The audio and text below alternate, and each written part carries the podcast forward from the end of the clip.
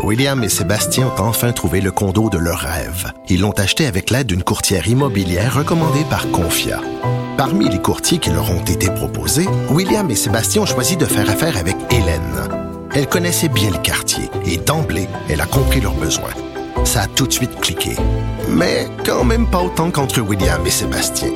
Confia, on se dédie à l'espace le plus important de votre vie. Confia fait partie d'Espace Proprio, une initiative de Desjardins.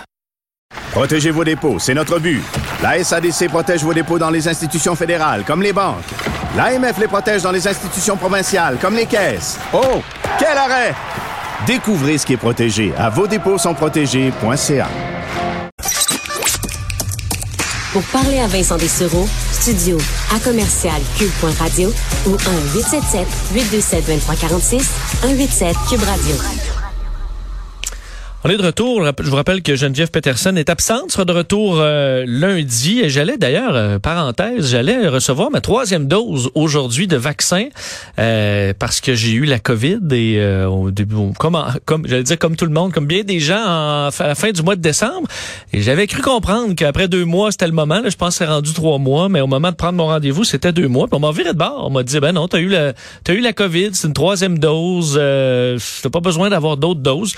Bon, j'avoue que j'avais mal compris ce fait-là. En tout cas, mon collègue Mario Dumont, qui se faisait vacciner en même temps que moi aujourd'hui. Je sais pas si lui, je pense qu'il a son rendez-vous dans les prochaines minutes. Je sais pas s'il a eu la même réponse. Mais bon, il y a un bout que j'avais mal compris là-dessus. Ce qui est sûr, c'est que concernant les 3e doses, les 13-17 ans sont les prochains visés. Les 13-17 ans peuvent commencer à prendre leur rendez-vous. Sur Clic Santé pour pouvoir recevoir leur 3e dose dès demain. Pour certains, j'entendais des parents récemment qui disaient les 13-17, c'est quand la 3e dose? Pourquoi c'est si long? Et est-ce qu'ils en ont besoin de cette 3e dose? On en parle tout de suite avec la professeure de biochimie et de médecine moléculaire à l'Université de Montréal, co-directrice du réseau québécois COVID Pandémie, Dr Nathalie Grandvaux. Dr Grandvaux, bonjour. Bonjour, M. Dessereau. Vous allez bien? Très bien. Les 13-17, c'est la suite logique qu'ils aient accès à cette 3e dose. Pourquoi ça a été aussi long avant qu'on l'autorise? Ça a été plus long pour les 12-17 ans parce que les essais cliniques qui faits par les compagnies n'avaient pas été faits avec 3 doses. Ça n'avait pas été prolongé avec 3 doses pour les adolescents. Alors, ce qui manquait comme données, c'est les données de l'intérêt de la 3e dose. Et puis maintenant, on a des données assez substantielles qui viennent d'Israël et des États-Unis où les 3e doses ont été autorisées depuis déjà un bon moment. Alors, on a toutes les informations sur la sécurité et sur l'efficacité aussi de cette 3e dose. Parce qu'on a vu quand même avec Omicron que même ceux qui ont eu 2 doses pouvaient quand même être très malades, rarement se retrouver aux soins intensifs, mais avoir une bonne de gros symptômes quand même. Chez les 12-17 ans, donc, on a jugé qu'ils étaient quand même assez malades après 2 doses, possiblement que ça mérite d'être protégé avec une 3e. Oui, il y a bien entendu, on le sait, les adolescents sont moins sensibles aux symptômes sévères que la majorité des gens plus âgés, mais il reste quand même qu'il y en a qui ont des symptômes sévères allant jusqu'à des hospitalisations. Et puis on a aussi la perspective de la COVID longue qui est pas négligeable. Et donc quand on est infecté, c'est un risque de développer de la COVID longue, ce qui serait avec des symptômes assez débilitants pendant de longues périodes. Et pour des adolescents, c'est pas quelque chose qu'on aimerait recommander. Alors, les données sur la 2e dose qui sont disponibles montrent que, effectivement, la 2e dose protège en partie, mais plus suffisamment sous l'ère Omicron, et que quand on donne cette 3e dose, on réaugmente tous les niveaux de protection au maximum, entre 85 et 90 %.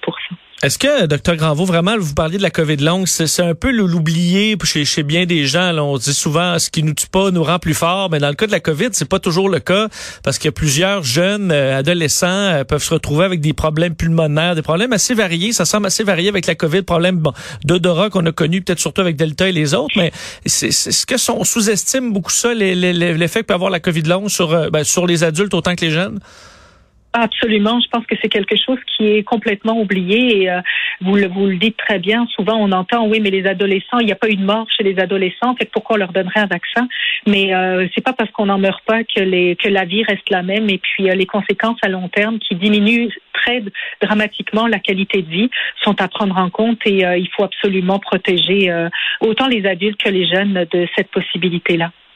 On voyait une histoire de 4 enfants là, qui ont été vaccinés par erreur avec Moderna. Là. Donc, on recherche, on s'est rendu compte de cette erreur-là. Est-ce qu'il y a matière à s'inquiéter? Et pourquoi, à la base, on n'utilise pas Moderna chez les plus jeunes? Oui, si vous vous souvenez, quand on a eu les vaccins Moderna puis qu'on a descendu dans les âges, on avait eu beaucoup de discussions sur les risques de myocardie associés à la vaccination, majoritairement avec le vaccin de Moderna. Et donc, les décisions avaient été prises, en tout cas ici, que pour les plus jeunes, on n'utilisait que le Pfizer et non pas celui de Moderna, même si les risques sont très, très faibles avec celui de Moderna. Mais vu qu'on avait une alternative, pourquoi pas y aller avec l'alternative, y aller avec le plus sécuritaire possible. Et donc, le Moderna, on ne le recommande plus pour les plus jeunes. C'est pour cette raison. Mais je dirais que là, l'erreur qu'il y a eu, c'est certain que c'est très regrettable puis que ça ne devrait pas arriver. Mais en général, les myocardies qui ont été associées avec la vaccination, il faut surveiller les personnes qui les ont eues pendant 2 semaines. Mais quand ça s'est arrivé, ça s'est résolu sous quelques jours, quelques semaines, avec un traitement anti-inflammatoire et tout est rentré dans l'œuf par la suite. L'immunité naturelle qui s'est ajoutée là, moi j'ai été très surpris d'entendre le chiffre il y a quelques jours à peine là, de 2,5 millions de Québécois qui ont eu qui auraient eu la COVID depuis le début du mois de décembre. C'est énorme. Est-ce que ça a changé? Ça vous a peut-être surpris aussi? Est-ce que ça change quand même vraiment fondamentalement la donne sur la suite des choses? Parce que dans les non-vaccinés, dans les vaccinés aussi, il y a une protection qui est beaucoup plus grande aujourd'hui qu'elle ne l'était au mois de novembre? Écoutez, l'intensité de l'infection par Omicron, je pense, a surpris tout le monde. Je pense même si c'est une déferlante qui nous est arrivée dessus, comme on n'en avait pas vu avant. Par contre, pour ce qui est de la protection, l'immunité naturelle, on sait que l'infection va donner une protection pendant quelques semaines, mais il n'y a pas d'immunité qui s'installe à long terme. Puis ça protège pas contre, par exemple, si quelqu'un a eu Omicron, il va pouvoir être infecté avec Delta. Donc, s'il n'y a pas l'immunité naturelle par l'infection, elle n'est pas très solide de ce qu'on sait actuellement. Puis on ne sait pas s'il y a un prochain variant, notamment on parle beaucoup, peut-être que vous en avez entendu parler, du sous-variant BA2 oui. qui est déjà très très présent au Danemark et pour lesquels il y a des descriptions d'infection de BA2 après avoir eu le Omicron standard, si je peux l'appeler comme ça. Donc, à quel point l'infection nous protège. Puis c'est pour ça, si je me permets, je suis un petit peu surprise que vous soyez fait retourner pour votre 3e dose. C'est ça, en fait, j'allais vous demander ça. C'est ça, j'allais vous poser la question parce qu'on m'a quand même dit, si vous insistez, on peut vous donner la 3e dose en me disant, je vais y réfléchir puis je reprendrai un rendez-vous. De toute façon, on suggère plus 3 mois, là, j'étais 2 mois, j'étais un peu tôt. En fait, j'étais sur les anciennes recommandations. Vous dites quoi? Parce qu'on est quand même beaucoup, là, des centaines de milliers, voire des millions de Québécois qui ont eu 2 doses, qui ont eu la COVID récemment et qui se disent, parfait, est-ce que je vais chercher ma 3e dose? Vous me dites que oui. Oui, ce qu'on voit, c'est que avec les données qui sont sorties, notamment aux États-Unis, en fonction de l'infection par Omicron, l'immunité qu'elle crée est très, très, très variable d'une personne à l'autre. Elle est aussi variable en fonction des symptômes que vous avez eus. Fait que si vous avez été très peu symptomatique, il y a très peu de chances que ça ait déclenché, que ça ait l'effet d'une 3e dose. Donc, alors qu'avec la vaccination, on a une réponse beaucoup plus standardisée quand même entre les gens, puis vous avez une beaucoup plus grande sécurité d'avoir eu vraiment votre 3e dose.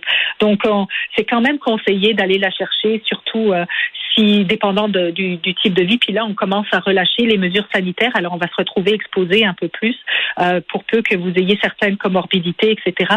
Donc, c'est assez recommandé quand même d'aller la chercher. Bien sûr, ici, c'est pas une obligation pour le moment, mais après 8 semaines, 3 mois, c'est une bonne idée d'aller chercher sa 3e dose pour récupérer sa protection complète contre l'infection et contre les symptômes sévères.